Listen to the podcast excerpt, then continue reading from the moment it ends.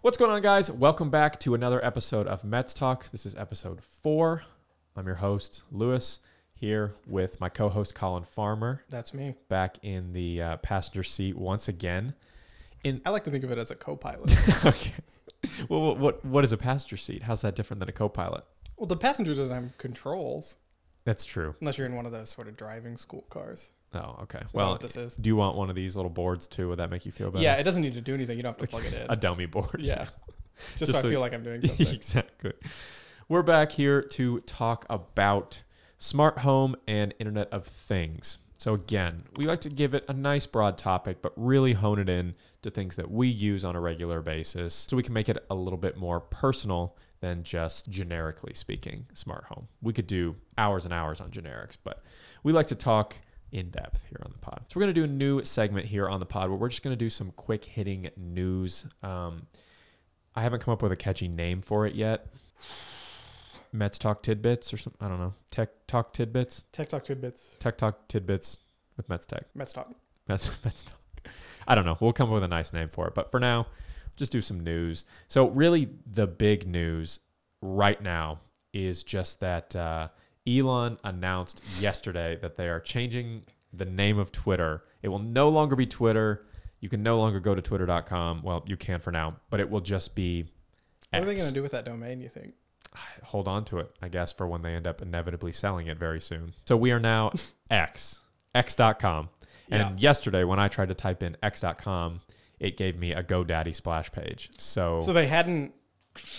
Elon did say it had gone live, but when I tried it, it did not work. They had on- not did not the work domain. for me. So they have yet to buy the domain. We're So um, it's going to be X.net. all the the very common things that you'd expect to see people joking about. You know, sounds like a porn site. Sure. Um, I saw one funny tweet that was like, "I can't wait for my wife to see my eight dollar charge to X.com."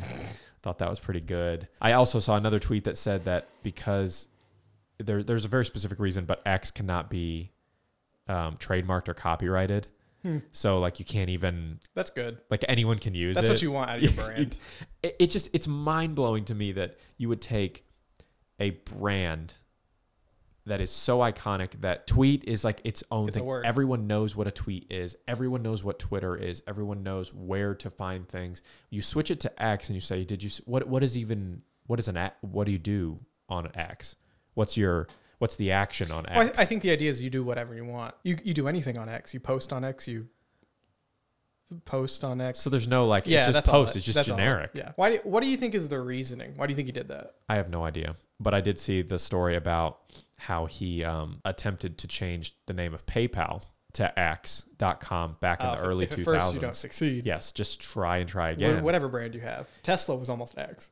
Yeah, well, Tesla has X. I'm surprised he didn't make it something even more kind of gimmicky and childish. You know what I mean? Yeah.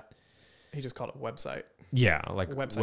website.com. Yeah, or something like that. I I don't know. It's it's just one of those things I just feel like he just does it because he can. Yeah. There's not a lot of thought that goes into it. There's not some kind of, you know, brand development or anything like that. They're just doing things to they're just throwing stuff at the wall because they don't have a clue what they're doing. Yeah. It- is what it feels like to me Yeah. least. I mean, I, I definitely get that. I mean, you have big companies that have done a rebrand, Meta and Facebook being like the most recent example, but like Facebook does a lot.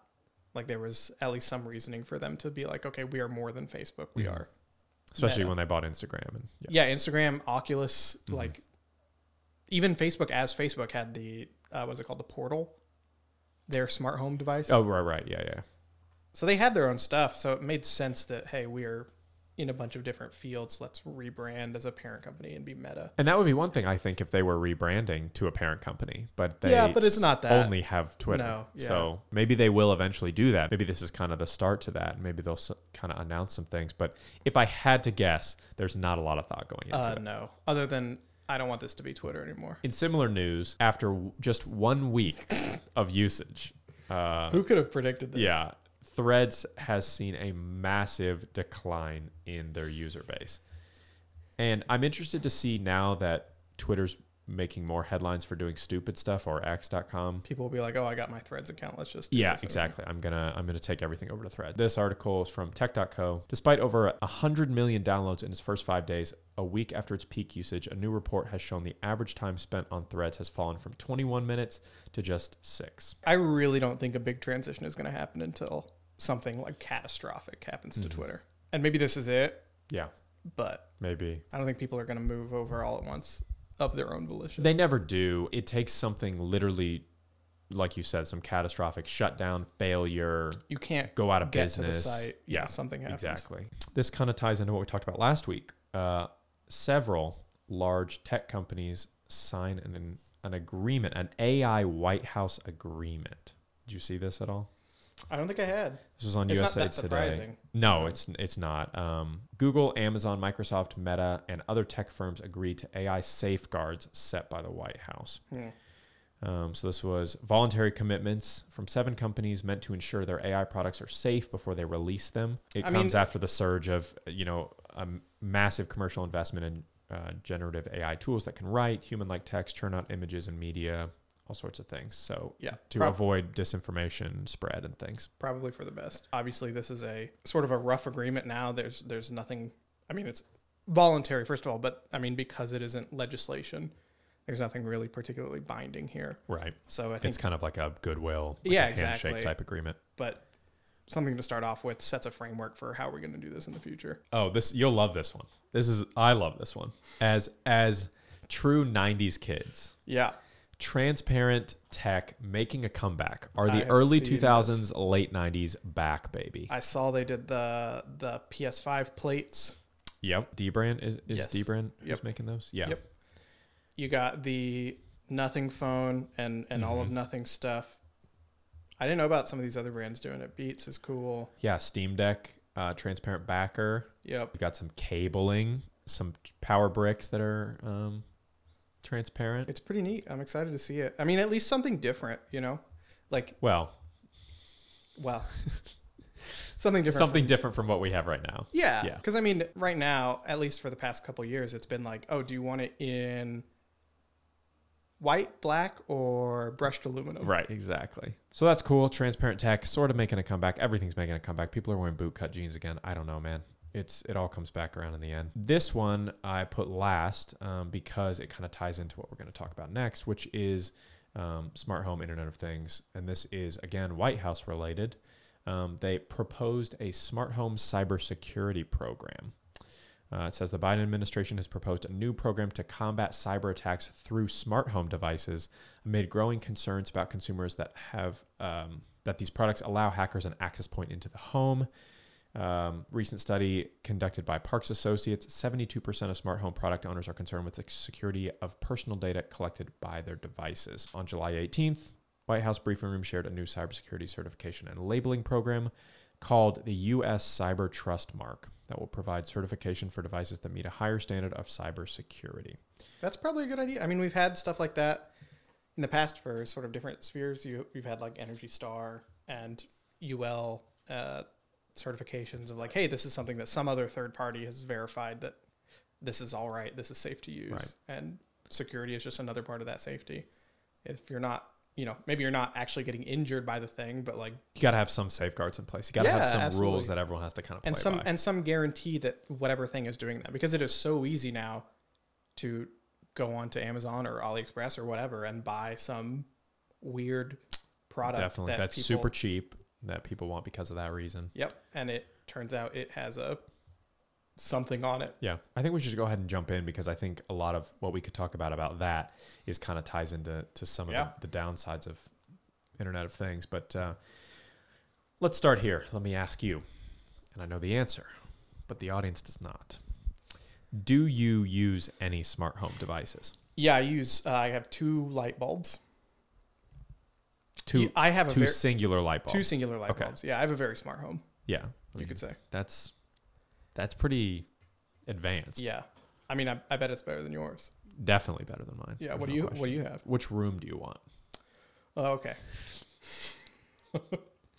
we can start with this room because I feel like there's Oh, probably room? there's probably about a dozen in here. Some of the stuff you guys can't see, but behind my camera, I have a built-in bookshelf, and I have a Wyze smart camera that's watching us right now, and I have six Hue Play. Um, yeah, Hue. I think those are Hue Plays. I have two Hue Goes behind. Oh, I've met Hugo. This light right here is the Eve Flare. Really pretty. Sure, I know It's her too. it's wireless. You can lift it up that base. Down here, shining up against our our Metz Tech uh, sign here, I've got some.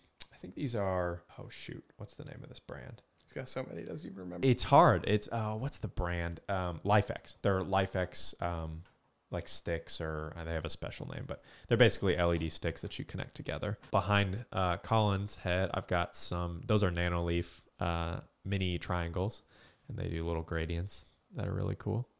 Uh, and then my like hub for everything, I've got my IKEA smart blinds. You might notice we have two of them now. oh wow, We got the other one. I didn't uh, notice. so those They're open automatically. Um, and I've got my Philips Hue hub there that controls a lot of stuff. So, and then the ceiling light is also uh, Hue. That was one thing that we bought when we got the new house because it just had one of those nasty nipple lights in here. And then that little remote over there is a separate smart home device that is Bluetooth because there is no actual light switch in this room. So that controls some of the stuff. Wow, So that's this room. that's quite a few. It's just a couple things. Yeah. And so all those are giving off Wi Fi signals. So we're really just cooking in here. Yeah. I have a lot of smart home devices. Why? I love automation. Yeah. That's my favorite thing about smart home devices. Some people are kind of adverse to, to smart homes because they think you can't, if you have a smart home or you have smart light switches or whatever, that you lose access to buttons. Right. And that's not true. I like to have physical connection as well as if I need to, if I'm out or if I just don't want to get up out of bed or I'm laying on the couch or I'm uh, outside in the backyard and I want to turn the AC on, turn the heat on, whatever. I want to have connection through my smart device or my computer or whatever to be able to access those- those things. I want both options. And really, you can only have both options if you have a smart home. Yeah. Do you have a, a resistance to smart home tech or do you just not find it as useful for you in your current setup? I don't mind it as much. I'm very much like, okay, I just need something to do whatever, and Mm-hmm. I will adjust to it. So like the lights that I have come on at sunset, and Yep. I just turn have them off of when I those, go to bed, and that's really all I need them to do. In terms of other things, like it might be nice to have an automatic thermostat, but a thermostat is also one of those things that you could like generally set and then turn off and on as you need to. Yes. Um, it would be nice for when I'm not at home to check on things, but I can also just do it before I leave. Like it, it isn't to the point of convenience for me that it's something that I need. Like it's not anything I'm particularly resistant against. I do think there are probably still some security concerns about it, but as we've talked about before, it's like it's not that big of a deal. Yeah. Um, so I'm not I'm not resistant to it, but also I just haven't seen the need. I don't want to make it like I just because we recently moved into this this house, right? No, the, yeah, this is this is a bunch of stuff that you've had. Yes, for a this is this has been building. Um, I had a lot of this stuff at our old house. You were an early adopter. I was. Um, we moved a lot of it over, um, and then I've added new stuff here and there. A lot of the stuff that I ended up doing with the new place is adapting some of the actual physical light switches in the house into smart switches, right. mainly because my wife, if I just had a switch that was a blank switch and you could only control it through your phone, we would have like actual marriage issues in that regard because she is very much not like she's gotten better. I'll give her a lot. I'll give her some credit. She's gotten better with controlling things on her phone and whatever. But if she can't walk over to the kitchen light and tap it and turn the light on and off, she gets frustrated about that. Yeah. So a lot of it is going through the house and figuring out, you know, where is this? Is this switch a three-way switch or a single pole switch? And then you have to order the you know appropriate switch, and then you got to install it, and then you got to connect it to the Wi-Fi and connect it to your home and all that kind of stuff. So I did a lot of that for, you know, over the period of months that we were working on the house, outside of just the construction and the you know changes Yeah. and things. Yeah, I was gonna say that to me seems like the most appealing part is looking at stuff and and doing the theory crafting about like, oh, can I have this light do this, and then also all of these things and and whatever. But I know in practice I would almost never do any of it. Yeah. And the, the setup can be a real pain in the butt because sometimes things disconnect for no reason whatsoever. Yeah. I mean, I've had that experience Yeah. with some lights. I'm sure. And then you have to go and you have to reconnect them. And I've had to do it that with the switches, the light switches down here a couple times. When the power goes out completely, sometimes it causes issues with them. It's really usually not that big a deal. It, it's a couple minutes of your time um, to get them back going. But that's why it's a little bit more daunting, I think, for some people. And I, I do want to talk about that in just a sec. But I mentioned this on, I think, the first podcast. You're a Google guy, I'm an Apple guy. So we kind of have that that nice dichotomy going right. the Google versus Apple smart home ecosystem, I have right under this Matter um, being the game changer, and I think I think it's really almost a disservice if we spent too much time talking about one smart home ecosystem versus another because anything that you're going to have going forward almost exclusively is going to include Matter support Yeah. and Thread, um, and therefore it doesn't matter. You choose whatever mainstay platform that you prefer Yeah. and then everything you buy should work no matter what. The philosophy should be that smart home devices should operate in a very similar way. There should be a standard for how they communicate and how they're managed, and whatever sort of faceplate UI that you want to put on top of that, leave that up to the user, and that can be your Apple or Google or Alexa or whatever. exactly. If you guys are unfamiliar, Matter it's an open source connectivity standard for smart home and Internet of Things devices. Yeah, There it is. It is. How do you report, like, what level is a light at, or like what commands do you need to send to increase a brightness or decrease a brightness, or that sort of thing? It's sort of standardizing all of that. Mm-hmm. Like, how is a device named, and what sort of variables apply to that device, and that sort of thing. And it was first announced back in 2019. That's why I remember it being so long ago. Mm. A lot of things started to come out with where they these brands were like, we're going to have Matter support, we're going to have Thread support, all this kind of stuff. If you want people to buy your smart home product, unless you're like an Apple who is very obsessed with having sort of the closed And even Apple and works, Yeah. stuff works. So if you want people to use those smart home devices, you need to make them as accessible to as many people as possible.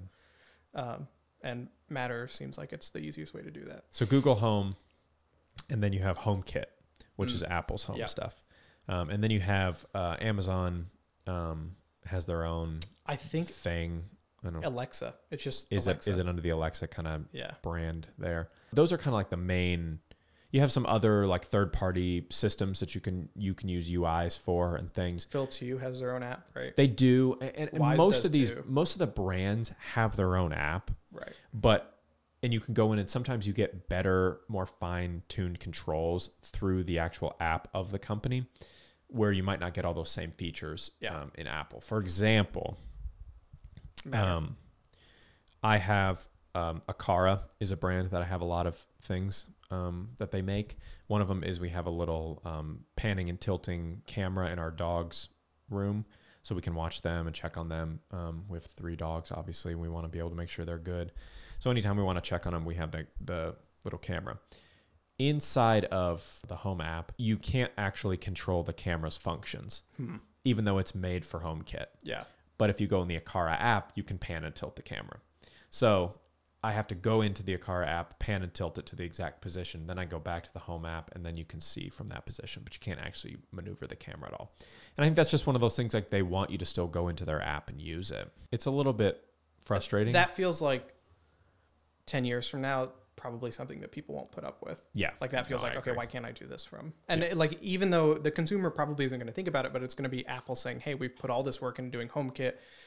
We've integrated Matter. We're on the board of Matter as a Mm-hmm. sort of concept. Like, can we get this integrated? Can we do camera controls? Can we do robust sort of lighting controls? Yeah. I feel like I'm dominating a lot of this conversation, but I mean, you you definitely have more to say about in terms of like the practical applications and the Yes. use of smart home stuff. Like in terms of a UI, like does HomeKit work as well as you want it to right now? there's some things that I'd really like to see integrated into HomeKit that some third party apps have.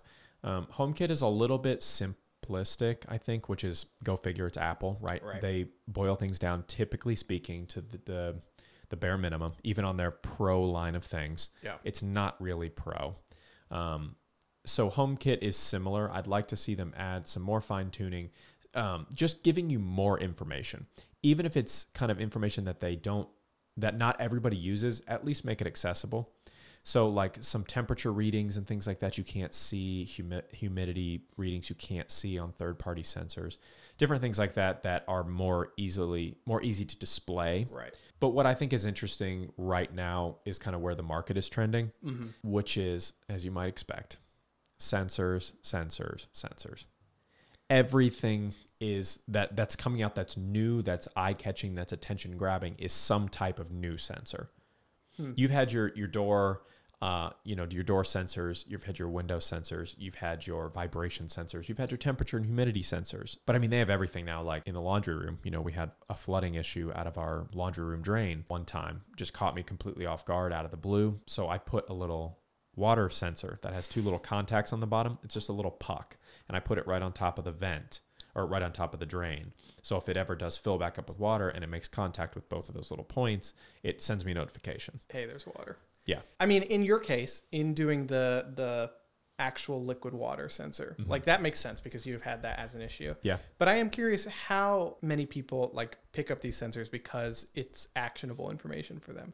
Like, are you reading the air pressure in your house? You have a barometer, and you're like, "Uh oh, it's gonna storm in my house." Like, is that something people Right. really use? This is a little bit more of an extreme example, but it's like it's like giving people access to online charts for medicine. Yes. It's like most people are gonna every time you go to the doctor, they're gonna put in your chart a new update, and I know this because I go to the doctor a lot. They're gonna give you updates, and you're gonna get a notification. It's gonna say, "Hey, we put new new measurements in your chart." Right. Tell you your blood pressure, tell you your heart rate, whatever. Am I ever going to go in and be like, what was my blood oxygen when I went to the doctor in October of 2020? Right. It's like, no, I'm probably not.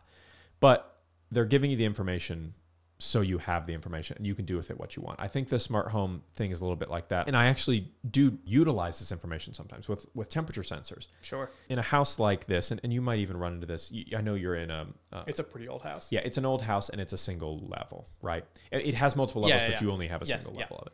So in ours, it's a, a traditional bi-level house. So you've got the upstairs, um, which is like your main floor. You actually walk up some steps and then you're on a flat, and then you're you have a basement. And this is very typical, but the basement is always significantly colder than the upstairs, right? The upstairs is significantly hotter. And sometimes there's different parts of the house, especially if you're on a single uh, cooler unit, that are going to be wildly Vastly, different yeah. temperatures. And so what I've done is I've gotten really inexpensive little temperature sensors, just these little pucks. They tell you humidity and temperature, and I've put them in various specific places in the house. And then you can use scripting basically. Uh, sh- Apple calls it shortcuts, but really it's scripting. You've got every if, you know, when Right. you've got variables, all kind. It's very powerful stuff. Hmm. You can completely script and say, you know, if the temperature in the basement reads at this temperature and the temperature in the bedroom reads at this temperature, set the thermostat to this median temperature Yeah. that's going to kind of help regulate.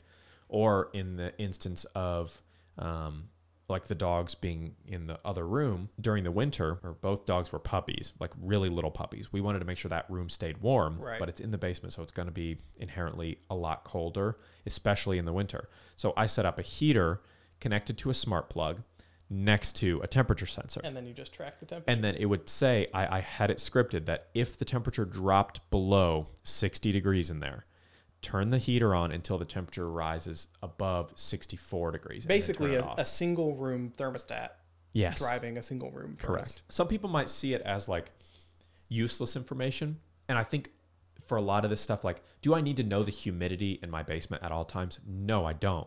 But you can actually perform, you know, action items off of that information if you really want to get in depth with it. Yeah. And so I find myself discovering little situations where I can take advantage of that information. Yeah, I could I could see it being really handy. I mean, those examples are great of like why you would want this information as a homeowner. Another thing, kind of, we're ta- on the line of sensors. Um, same brand I was talking about, Aqara, um, came out with their FP2 presence sensor about three months ago. This sensor is nuts. So it's it's set at like a like a 135 degree angle or so. Um, so you put it in a corner, and it can literally it breaks it down into zones, And so you can go into the app and program or you know script things according to these zones. So the guy I was watching, his name's Shane Whatley, I think, or Watley. He does a ton of smart home reviews, but he talked about this and he basically like had it set up in his kitchen, and then he has like smart light bulbs. Um, over his dining room table. This actually might have been someone else. This might be Smart Home Solver. Uh, I, I might be blending things together. Anyway, in their kitchen, they have cabinet lights over here, and then they have dining room lights over here, and then things over here. And he's literally like walking from zone to zone, and the lights are turning on automatically depending on where he's standing yeah, in that- the I mean, room. that's the dream, right? That that's is- the and it's real. Like Yeah. this is you can buy this thing. that's wild. You know how I am. I'm sitting at my computer and I have my finger hovering over the purchase button on Amazon. I'm like, I want this so bad, but I'm trying to. I have to visualize what am I actually going to do with this thing. Well, the thing is, it almost begs for like several of them because Yes. unless your whole house is doing that, Yes. is even worth it. Yeah. If I could have it almost on the ceiling Yeah, instead and on the ceiling of every room and this is one of the things I can't do yet and it's it's supposedly coming but it can't do it yet is having them all linked together. yeah, So you could literally like in in our house like the the kitchen and the dining room and the living room are all kind of in one little, you know, walk around. So I would love to have it to where as I'm walking from room to room, the lights will, you know, fade on and then as I leave fade out. Yeah. Just so if I need to stop and stay in that room for a second, I can do something without having to reach for the light and then reach for this light and do all that kind of stuff. That would be so neat. But I can also see there being times where it's like, oh, this is kind of annoying. Yeah. I wish I the lights would stop doing this. I was thinking about. I mean, we've had motion sensors for lights for a long time, and they're very useful. But the eternal problem is like, okay, well, what if I'm in the room for a while and I'm not moving enough for them? Well, this this is like motion sensors on steroids. I was gonna say it probably has a little bit more to it, but I That's why it's called the presence sensor. It can literally, do, even if you're sitting on a couch, it can detect micro movements. While yeah, I was gonna say probably just very small sounds or it works using a different type of technology. Um, it's it's millimeter wave, I think. yeah, okay, Um, if it works right, it almost eliminates the need to ever touch a physical switch. yeah. Well, and that was gonna be another question: is how satisfied are you with how reliable smart home stuff is?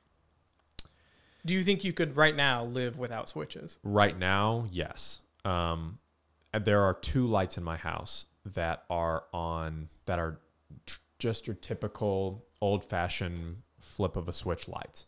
If I were to switch those two lights over to um, smart switches, which I've wanted to do for a long time, I just haven't gotten around to doing it. Once I switch those two lights over that I use all the time, yes, I could live without switches here. Do you think you could live in like a fully autonomous house? Yes, I could. My wife could not. Right. Using voice assistants for controlling things. So if you and and wearables are really great for that actually because you know you can I can talk to my watch and so my, even if I don't have my phone with me at all times, I always have my watch on, so I can always talk to my watch. Right. I can just say things out loud because my watch will hear me, my smart speaker will hear me, my other speaker on the other side of the house will hear me. Yeah. Whatever the case may be, there's some SIRI device enabled that's going to hear me and be able to react to it. Now, does it get it right every time? Absolutely not. Siri kind of sucks. But when it does get it right, it's really nice. Yeah. You know, if I say, "Hey Siri, open the office blinds," and we can see if it actually does it.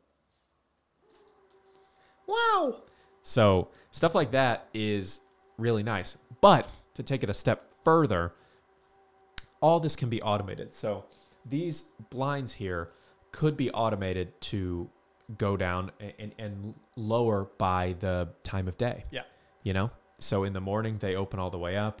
At midday they're halfway. At night they're closed. Or even a step further, something that I really like is just one single action at the end of the night. So under my nightstand in our room, I have a little Gun.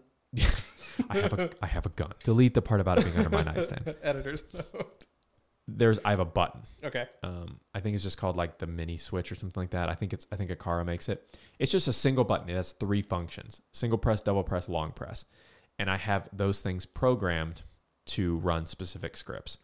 So the single press is very basic. It just turns off every light in the house except our bedroom lights, locks every door, and closes these blinds. That's all it does.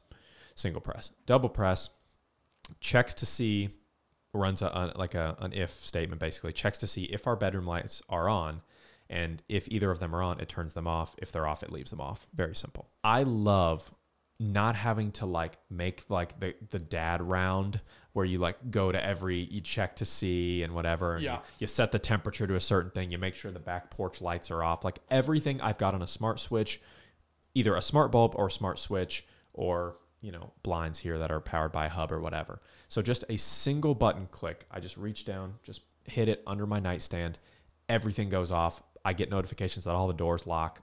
It is just that that is like the dream. It's so simple. It gets rid of the kind of did i check the doors? Yeah. did i turn this light off? Yeah. did i leave this heater running? Whatever. It it negates all of that. So simple. And and i'm very novice at scripting. Some of these guys on these channels on youtube that do like Oh, intensive sure smart home stuff wild with it. you can get so in depth. And going back to our conversation last week about uh, ai stuff you know you and i talked about how much we prefer having just our day-to-day chores Right. done automatically. And as more and more home care devices get released, you've already got, you know, wet and dry mops like Roomba type stuff and other companies that make them. Um, Fridges. fridges, um, you know, all of your all your appliances. My washer and dryer are both smart appliances. I don't use that functionality because it basically just sends you a notification say it's done. which, if I could, I think you actually can have it start on the thing. But if I could get a washer and dryer that, which I, I think this does exist, so I'm kind of just speaking about it, but you can't buy them very accessibly. A washer and dryer that like automatically Drops drops, yeah, drops the wet laundry into the dryer and then it runs automatically.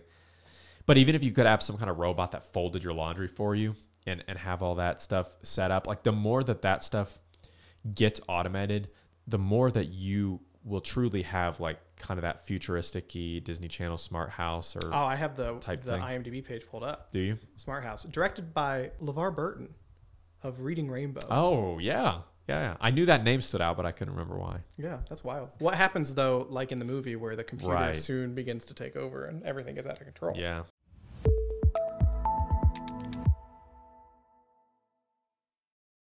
Touching on IoT, when I think of IoT, I think of it a different way than smart home, which I they're obviously the same thing. They're all part. IoT is just the umbrella that these things are under.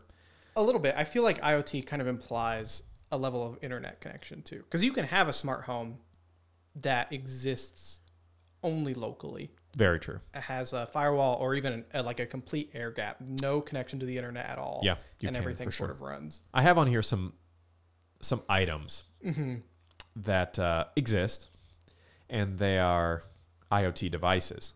Smart toasters. You've probably seen the smart toaster that everyone shows. It has the screen on the side, and you pick, you know, what doneness level you want on your toast and whatever. Obviously, smart fridges. We talked. We hit on that last week actually, um, but there's the the Samsung, which we actually have one of them, but we don't have a screen on ours. The, the bespoke lineup. They have a 32 inch monitor built into one of their fridges, and you can do everything. You can watch videos on there. You can view mapping information on there. Like it's a full like. It probably just runs Android. I think it does because it's made by Samsung. Yeah. So I have a list of uh, oh please the hit me. ones. Hit me. All right. Uh, we got the Smarter iKettle. Okay, just a wa- water boiling kettle. Yeah. Yep. Needs a Wi-Fi connection. Sure. Uh, How much does that cost? Does that have prices on there? Uh, about 120. Okay, it's not terrible. No, I mean, I mean, uh, for a kettle, it's a lot. yeah, but, you know, uh, we got our fridges. Uh, smart iron. that's a new one. I don't entirely know what the. Oh, uh, the smart component uses an app to provide tutorials and real-time guides to improve your ironing technique. Okay, PetNet smart feeder, those are cool. I can see a practical application for that. smart lunchbox. Okay, that's not necessary. Does the smart lunchbox only open at lunchtime? Like you, Yeah, you can't you snack. getting Yeah, you can't binge your snacks. You, you it only unlocks at lunchtime. That's preset by your employer, Correct. so you can't eat yeah, on the you know clock you have all. to be on the off the clock. Yeah. Okay. Uh, we all remember the Juicero. Oh yes, Moistcr1tikal made an awesome video about the Juicero. Smart toasters on here. Smart jump rope. Smart Febreze. Did you remember as a kid having sort of the semi-smart jump rope where it had like the the counter built into the handle, and when you flip, it would count? Do you ever have one of those? I remember that so distinctly now that you say that. So this is like the next level of that. We've reinvented the wheel. Smart cup. Oh, those smart thermoses, the mugs, I've seen those. Ember. Yeah, that keep your drink warm. Yeah, with an app. That's kind of cool. Why do we need an app? Just put a dial on the mug. Yeah, I yeah, I get I get the not having that, but you can still use it without the app probably with just Presumably. because I think the lid has a dial on it. Hmm. But yeah, But yeah, I don't, I, apps to me feel like how can we create a thing that will let us collect a little bit of data? speaking of that, my toothbrush has an app. My toothbrush actually also has an app. okay, you're giving me a judgy look over there with we I have know. the I, same I'd deal. forgot. I'd forgotten about it. I don't use it. No, I don't either. But I did try it one time just to see. Yeah, me too. But my it's got. Does your toothbrush have the little glowing ring around Yeah, the top yeah. of it? Or it's okay, probably the same one. we probably have the same toothbrush. Then that's awkward. Really embarrassing. We Yeah, didn't gotta go home and throw that away. Uh, but it's got you know it shows you like it senses where you're actually brushing and it shows you the little map but it's it's solely time based Yeah. you know it's just like hey brush the bottom right for 30 seconds brush the top left for 30 seconds I don't, it, I don't doesn't understand actually who do that's for. Who? someone with really poor brushing habits Yeah, maybe? but al- also that person. Okay, they need to brush their teeth really bad, but they also need to realize I don't brush my teeth very well. Mm-hmm. Let me use this app to show me how to brush my teeth. if there was way more involved in it where it was actually saying hey this like it was somehow detecting like hey this part of your mouth has like way more bacteria or way more gunk and that needs cleaned off than a different side of your mouth maybe focus more on the areas of your mouth that actually need more attention that would be one thing but it's not like that it's solely just time based in different parts of your mouth Now, what about this fully immersive toilet? immersive toilet what is that that sounds like you go into it not fully submersive toilet That is is what it sounds like. It is a it is a toilet in which you fully immerse yourself. Comes with built-in speakers, voice controls, and lights. does it have um Bidet. yeah bidet It doesn't element? say. okay I mean, for seven thousand dollars, Oh. surely it would. Jeepers. You're like, hey, toilet, spray my butt. and it just, it starts launching. And then you say, hey, toilet, too cold. And it uh, Turns turns, it up. Yeah, turns it up. Yeah, and then it scorches you. Yeah. Just burns your cheeks. My problem with it is like it feels like there are some good ways to use stuff like this, but they're just it's not enough. Mm-hmm. We're not there yet, and Yeah. so we've sort of settled for the part of it, Mhm. the the worst aspects. Because here's here's a trash can attachment that tells you it keeps track of everything you throw away, but to use it, you have to scan the barcode. And like the things that I would want out of a smart trash can have nothing to do with that. Yeah. They would like compact it and they Mhm. would Yeah. rebag the trash Well, they have Okay. that. Have I'm you sure seen that, that have. little rebagger one? It's cool. I bet. I have not seen that. You have made things more complicated, not less complicated. And the appeal of a smart house is that d- there are now things that you don't you can completely forget about. Exactly. And the second it's a start, convenience thing and you never have to think about it. again yeah. kinda. And so when your product is like, I am maybe gonna eliminate a step, but in doing that, gonna add four more steps. I've watched a couple reviews on the smart toaster. When I started thinking about ideas for the, this show, that's what popped into my head because it's such like a, it's such a hilarious like a toaster's like the most generic, like boring, like standard thing. I mean, we've had toasters for a bazillion years now. Yeah. We don't need a smart toaster, No. right? Is the appeal that you can put your bread in before you go to sleep and then have it start? Kind of the Michael Scott likes to wake up to the smell of warm bread kind Yeah. of thing. Here's a like a realistic personal situation where I could see having a smart toaster being cool. I have been gluten free for two years now, I think. Congratulations. Thank you. I don't have celiac, so I'm not worried about cross contamination. But any of you guys out there that are gluten free, you'll know most gluten free things that are worth their salt at all, that are any good, are frozen. Mm. So the bread that I eat sandwiches on is frozen bread. So my wife does not eat gluten free bread. I eat gluten free bread. So if I could put a piece of my frozen gluten free bread and a piece of her non frozen normal bread into a single toaster and have it toast my, you know, thaw my bread and toast and then just toast her bread in the same toaster at the same time, that would be cool. That would be a reason to have a smart toaster. And I know that's a very specific example to me. And it doesn't save that much time because you could just toast the norm. What I do now is I just toast her bread on three and I toast my bread on seven. You know what I mean? That's the only difference because I got to thaw my bread. If I'm going to have a smart toaster, Sure. if that's the option. And you days. must. And yeah, and I It's need being- to have being- one. It needs to have something that sets it apart from a normal toaster. Right. Because as far as I know, maybe there's fancy toasters out there that do this, but as far as I know, toasters have the coils on the same side and they're the same temperature. You just put them in. I pose the question here how do we make it IoT, smart home, more accessible and less daunting? And I think for a lot of people, the overcomplication of what are seemingly not even seemingly, what are long-standing behaviors. Yeah. Right. Overcomplicating long-standing behaviors by adding somewhat unnecessary functionality to your basic household items. Yeah, I mean that that is basically what it is. It becomes daunting, and I think it turns people off a lot to the idea, and it makes it more difficult for people to get started. Yeah. Well, especially with the amount of terminology that goes into things. I mean, we've talked just now about matter and to the layperson and somebody who hasn't touched any of this, like if you're going to the store and shopping for, hey, I just want my outside light to be able to turn on at sunset. Like, what do I need to be able to do that? You're not going to invest the hours of research it potentially could take to be able to figure that out to like your point of satisfaction. Like some people are okay with going to the store and buying the first smart light they have and figuring it out, but I mean, to some extent, like you have a set of homeowners who might be interested in doing something like this, but who are invested in knowing how their house works and aren't going to put in that effort to figure out is this the right smart home thing. I think a lot of these um,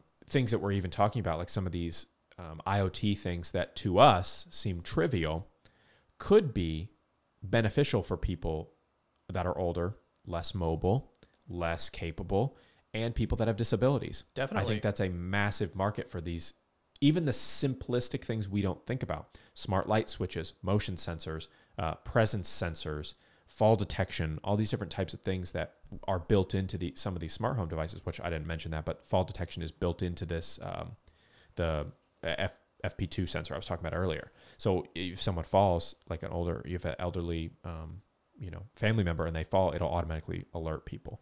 Um, all that different types of stuff that makes even the the mundane things more accessible or automatic Yep. are super helpful for the older generation and those that are disabled. But the setup necessary to get all this stuff up and running, not only to to get it actually physically installed, but to connect it to the app, to log into whatever uh, you know you need a, an account for, and all this different types of stuff. Like we got to find a way to make it more accessible Yeah. for you know older people and people that aren't techies. Even not older people just people that aren't in the same sphere. Like i have siblings that are very close to my age that i have to set everything up for them. And i don't think it's because they're dumb. I think it's just because it's overwhelming if you're not in the space all the time. Yeah. I think until we have like a good, and I, I almost want to say a good like physical solution mm-hmm. to where you can put down a smart device and you know plug in the red USB and mm-hmm. you know that the red USB connects to this thing and it just takes care of itself yeah and does that setup. does the the calibrations and things yeah, anything it needs Yeah. to do to make sure that it can exist on the same network. Like until you have something that it's that easy to understand, it's always going to be a step away for most people. Yeah. If we could get some of this, like you said, more simplified, more ironed out, more distilled down to its most basic parts and make it accessible, the benefits are massive. Like having somebody that is in a wheelchair who can have their curtains open automatically for them and have their water start boiling automatically and all this different like all these different accessibility features that are already exist but if we made them really simplified Right. and easily accessible i think could just change the game for a lot of people Yeah. all right i got one question for you okay this is our Yeah. outro question of the Oh, day okay. all right you ready Yeah. but first Uh oh. if you all want to send us your podcast questions or topic ideas, you have three ways you can do so. You can email us at podcast at itsmetz.tech. You can send us a DM on Instagram at Metz Talk Podcast on Instagram. Or three, you can now text us. So I will put the number on screen. You can text your questions or topic ideas and we'll cover them on the pod. But for you, Collin Farmer, this is a fun one, right? This is when we get to just kind of dream. We get to think, think big. Is there a smart home device that potentially doesn't exist? Maybe it does, and I'll tell you if it does. Okay. That you, Collin Farmer, would like to have. That's kind of A of the question. Part B of the question is Is there something, maybe in less of a kind of fantastical way, but something that could exist that would bring you, Collin Farmer, into the smart home sphere more effectively? I think I need sort of a hologram Okay, so we're really dreaming assistant. here. Yeah, yeah, yeah. This kind of ties into our AI thing. I need sort of a butler Okay.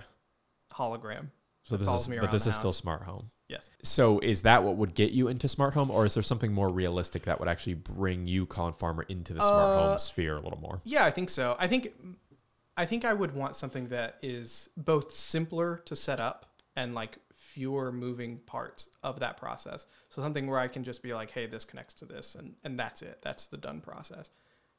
And I don't have But did it have a function specifically that you would want it to have? As of right now, I, it doesn't really matter that much to me. I mean, it, like sensing presence for lights and stuff like that is is interesting, but it doesn't matter enough to me right now for for that to be the thing. If it becomes a setup that is just as easy to build out and configure as like an electrical setup as on a house, which mm-hmm. is not to say that that's easy, but at Sure. least it's like straightforward. Yeah, straightforward for sure. Then yes, if it, it were if it were as ubiquitous as that, and just every house had smart lights and the ability Mm. to you know connect your speaker to this. Presentation. I think you're center. thinking of like Connect Four, basically. Basically, yeah, I want to just be able to say you want a pre-packaged this goes to this system. This goes to Yeah. this. You don't want to kind of piecemeal. I don't mind something together. piecemealing it as long as that process is simple and straightforward and intuitive. Okay. For me, obviously, I don't need something to get me into the smart home space. I'm already, I'm I was gonna fully say. here, baby. What are you dreaming about though? Yeah, that's really tough because for me, I really do like sensors. I'm a big sensor guy, and I mean, there's there's even sensors like pressure sensors that people I've seen this before that people put under their mattresses. So like when they sit down on the mattress and it presses down, they Oh, it turns the lights at, underneath the bed off, and then when they get out of the bed and they lift this, you know, the sensor releases, then it turns the lights on. Hmm. Like there's so much like fine tuned. Like you have a sensor for everything, like I was saying earlier in the video. So So There's- you you want to you want to Lego this together to have it do neat stuff. I'm just saying, like, I have a hard time thinking of anything because everything I've thought of It seems like it exists. basically already exists. Hmm.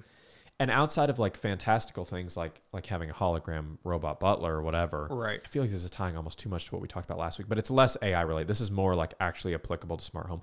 If I had a an effective, efficient, affordable robot yard work Yeah. bot, and th- th- these exist. Like you can get a lawnmower bot. Yeah, I've seen the um, lawnmowers. the lawnmower's cool, but it, it's so new that like it, you can't have like inclines above 15 degrees and like there's there's all these qualifications. You have to have a really simplistic yard layout and you have to map everything and they're super expensive, short battery life, all the kind of, you know, early adopter taxes you have to pay with this types of new new tech. Yeah. But if I could have like a almost like a weeder, uh, um, you know, a lawnmower, a weed puller, and a a waterer and a hedge trimmer, like all this different t- type of stuff, like built into some kind of yard work contraption that I could fully automate to like mow my lawn at this specific time and water my plants at this specific time, and it could learn a system. I think that would be that'd be like the one thing that I just don't have. That that those are all things I have to manually do within my kind of smart home Right. that feel antiquated. yeah. So that would be mine. All right. Nice and simple there. I mean, that definitely seems more doable than a hologram butler. Just a little bit, yeah. We actually have some of the things I was talking about. We we all we have is hologram Tupac right now.